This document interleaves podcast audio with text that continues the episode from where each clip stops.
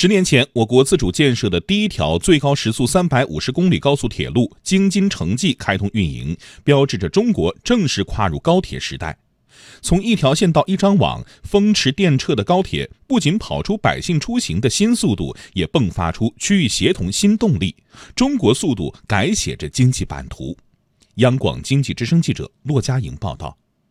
二零零八年八月一号，我国首条时速三百五十公里高铁京津城际开通运营，北京、天津两座城市之间的通勤时间大幅缩短到半小时左右，京津两地开启同城生活。北京南站新闻发言人梁兆玉说：“从这十年来看呢，我们从刚开始的时候每天只开行四十七对列车，到现在呢，日常的运行图我们就达到两百对，这个增幅达到百分之三百二十六。”京津城际高速铁路的开通，有力促进了两地产业、旅游、文化、航空等领域深层次的交流合作，特别是为京津冀协同发展提供了交通一体化先行保障。在高铁等带动下，天津的武清区引进企业八千两百四十家，包括铁科院等一批领军企业，受益于京津城际延长线，京津两地共建的天津滨海中关村科技园，成为京津冀协同发展的新地标。天津中关村科技园运营服务有限公司总经理郑毅说：“企业的一些高管上千人，基本来说工作生活是两个区域同城化的。比如说我在北京安的家，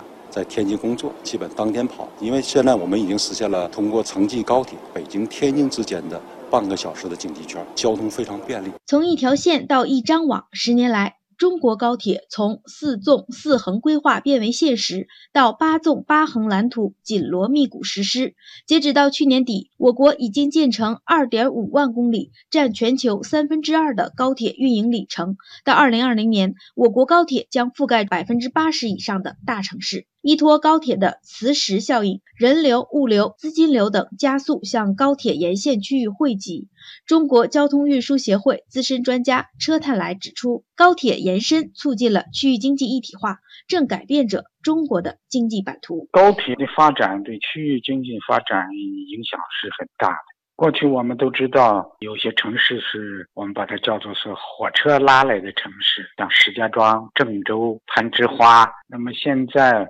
高铁修建以后呢，很多原来交通不方便的地方呢，因为人流的集散集聚，这些地方出现了新的经济发展可能性，带动这些地方产业发展，改善这个地方的投资环境，这对这个区域的经济发展是有很积极的作用。另一方面，作为国家名片，中国高铁也在不断走向海外。土耳其安伊高铁、印尼雅万高铁、俄罗斯莫斯科喀山高铁。领先的技术、过硬的品质、优质的服务，让中国创新为世界共享。